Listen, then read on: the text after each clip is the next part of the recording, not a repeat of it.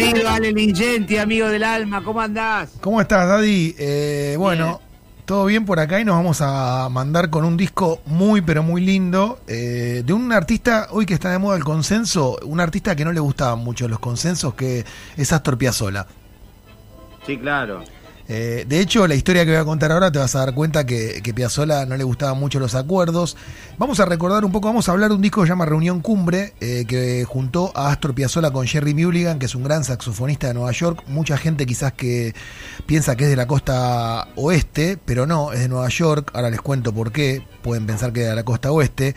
En la década del 70 Piazzolla se instaló en Italia, eh, anduvo por muchos lugares del mundo. Recordemos que se crió en Nueva York, después volvió a Buenos Aires. Bueno, en este momento, mediados de la década del 70, estaba en Italia. Ahí trabajó mucho con un productor llamado Aldo Pagani, un italiano que entiendo está vivo, eh, tiene 88 años que terminó mal también con Piazzolla. Piazzolla terminó mal con mucha gente eh, con la que trabajó. Era un tipo con un carácter complicado. Eh, eso creo que lo sabes, Daddy, lo sabe todo el mundo. Sí, claro, claro. Bueno, Pagani le preguntó a Piazzolla con quién le gustaría grabar y Astor tenía el recuerdo del quinteto de Jerry Mulligan, que es un saxofonista neoyorquino, insisto, que fue una de las máximas figuras del cool jazz. El cool jazz, bueno, fue en la época en la que el jazz se volvió más relajado estilísticamente y sonoramente y tendió un puente con la música clásica europea. Esto explica el interés de Piazzolla por el cool jazz, porque a Piazzolla le interesaba mucho cruzar los géneros populares con la música clásica. Bueno, al mismo tiempo, Pagani le hizo escuchar a, a Mulligan Libertango, que era un disco que Piazzolla había grabado en Milán en esa época, eh, y el saxofonista quedó prendado de esa música y quedó allanado el camino para la grabación de un disco conjunto que en principio estaba pensado para unir el talento de dos artistas muy reconocidos y que terminó copado completamente por Piazzolla. Fiel a la personalidad egocéntrica que tenía Piazzolla, dejó muy poco espacio para la intervención de Mulligan y para colmo, cuando terminó el proceso de trabajo, ¿sabes qué dijo? Con este borracho yo no grabo nunca más. Sí. Qué lindo, qué lindo, qué, bueno, qué lindo. El disco se llamó Summit afuera, acá se, se conoce como Reunión Cumbre, lo publicó, eh, unas ediciones que sacaba Página 12 hace un tiempo, bueno, que venía una cajita con Libertango y este disco, la verdad el disco es hermoso, es uno de esos discos reposados, tranquilos de Piazzolla, donde las armonías y los ritmos no proponen esa locura afiebrada marcada por la influencia de Stravinsky que dominó gran parte de su obra anterior. Eh, la verdad que es un disco, si te gusta el jazz te va a gustar, si te gusta el tango te va a gustar. Eh, sobre lo que pasó en la grabación del disco, hay dos versiones. Una es que Piazzolla llegó al estudio con todos los temas escritos y arreglados. O sea, se había arreglado previamente un disco a medias en el cual había canciones de Mulligan o temas de Mulligan y temas de Piazzolla. Piazzolla llegó al estudio y dijo, traje todo el disco hecho y vos tenés que tocar esto. Mm. Bueno. Claro.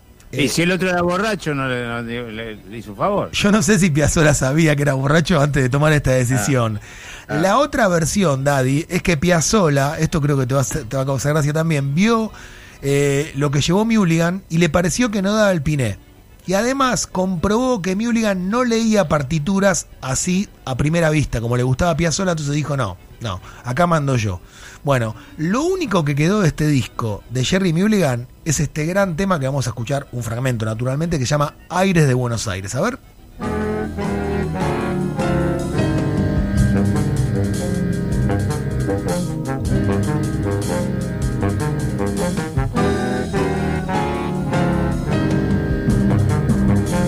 Buena.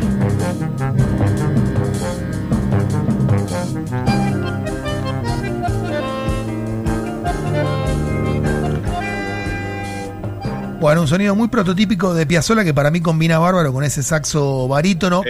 Viste sí, que sí. el, el saxo que toca Mulligan es un saxo no muy frecuente, es un saxo grave, un saxo barítono. Eh, Sí, el, más- sí. el que más conocemos es el tenor, ¿viste? Eh, sí, el alto y el soprano. Yo tengo los dos. ¿Y tocás los dos? Sí, sí, sí, como el orto, pero los toco. Bueno, sí. este, este hombre tocaba muy bien. Un Yamaha Custom soprano y un alto Yamaha también y un clarinete Selmer. Bueno, se supone que estos instrumentos más graves, como el saxo barítono, para ir a un extremo la tuba, son muy difíciles de tocar. Eh, Sí. Mulligan lo tocaba muy bien. La grabación Sí. de este disco se hizo en siete sesiones, en septiembre y octubre del 74. Uno de los problemas, insisto, era que Piazzolla solo quería trabajar con músicos que leyeran partituras a primera vista. No era claro. el caso de Mulligan. Eh, Eso revela también la escuela de cada músico, ¿no? Porque Piazzolla era más atildado y pegado a los modales de la música culta y Mulligan más cercano al espíritu libre e informal del jazz. Parece que hubo unas cuantas discusiones durante la grabación. En una de esas discusiones, después de que Piazzolla le gritara borracho, Mulligan le dijo, ¿por qué no buscaste a Stan Getz? que era otro saxofonista de la época muy famoso porque grabó con Joao Gilberto. Eh, Claro. y, y a pesar del respeto y la admiración que Piazzolla... Tomaba, Stan Getz que tomaba Fanta, ¿no? que tomaba Fanta, Claro. Como un día le dijo, le dijo la oveja Telch, le dijo a- al bambino Veira, bambino, corre, corre, haceme el favor. Y el bambino le dijo, ¿por qué no corre vos que te acostás a las 8 de la noche? Claro. y tenía razón, el bambino tenía talento como para hacer, digamos, futbolísticamente digo, ¿no? Como Sí, para sí. ahorrarse algunos entrenamientos. Bueno, a pesar del respeto y la admiración que Piazzolla tenía por el jazz, solo hizo dos Sí. colaboraciones con músicos de ese género, una es esta, Sí. la otra es con el vibrafonista Gary Burton en el año 86. Tenía Mm. planeado tocar en algún momento con Pat Metini, con Aldi Meola, pero murió Pat antes. año- Metheny. Sí. Pat Metheny. Eh, divino Pat Metheny. que Sí, se llevó, ¿te acordás? Le, le arruinó la carrera a Cerú Girán porque se llevó a, a Pedro Aznar. Totalmente, sí. Bueno, como Piazzolla murió en el 92, no llegó a tocar con, con otros músicos de jazz, solo tocó con Mm. Jerry Mulligan y con y con eh, el Me hubiese vibrafonista. gustado escucharlo con Brafo Marsali o con Mal Davis también, ¿no? Bueno, con Miles hubiera sido genial y Miles yo quiero yo creo que hubiera agarrado viaje porque Miles en la última etapa de su carrera tocó con todo el mundo y de hecho, mira que me hiciste acordar que la admiración que tenía eh, Piazzolla por Jerry Mulligan era justamente porque Jerry Mulligan escribió muchos temas para Miles Davis, arregló muchos temas para Miles Davis y participó de un famoso septeto que tenía Davis, entonces de ahí lo conocía Piazzolla.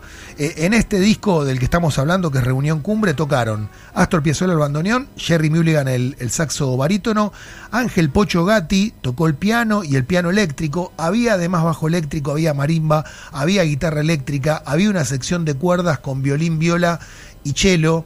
Es un disco para mí fabuloso y un disco que emparenta mucho el trabajo de Piazzolla con el rock en un momento en el que el rock se estaba fusionando con el tango. Recordemos lo que hizo Spinetta en el Jardín de los Presentes, con Tommy Gubish, hay miles de ejemplos, ¿no? Recordemos el trabajo de Rodolfo Mederos, que alguna vez le vamos a dedicar una columna. Vamos a escuchar ahora lo lindo que quedaba este saxo barítono, a pesar de que no leía partituras, Jerry Mulligan, eh, en el tema, con esto cerramos, Deus Sango, que es un gran, un gran tema. Eh, no, no voy a poner Deus Sango, voy a poner Año de Soledad, porque acá me gusta más lo que hizo Jerry Mulligan. Ale trajo un CD, digámoslo. CD. Trajo CD acá eh, físico. Sí, sí, sí. Eh, para los millennials, Sí. antes eh, había que, que tener un, un dispositivo, una cu- un soporte físico para poder escuchar música. Traje un CD y traje un libro que se llama Piazzolla el malentendido que escribieron Diego Fischer, María Abel Gilbert y que recomiendo sin reservas. Nos despedimos. Daddy querido, con Dale mi vida. Año de Soledad tocando justamente, es un tema de Piazzolla, pero vas a ver lo lindo de todo lo que hace Jerry Mulligan en este tema. Hágale.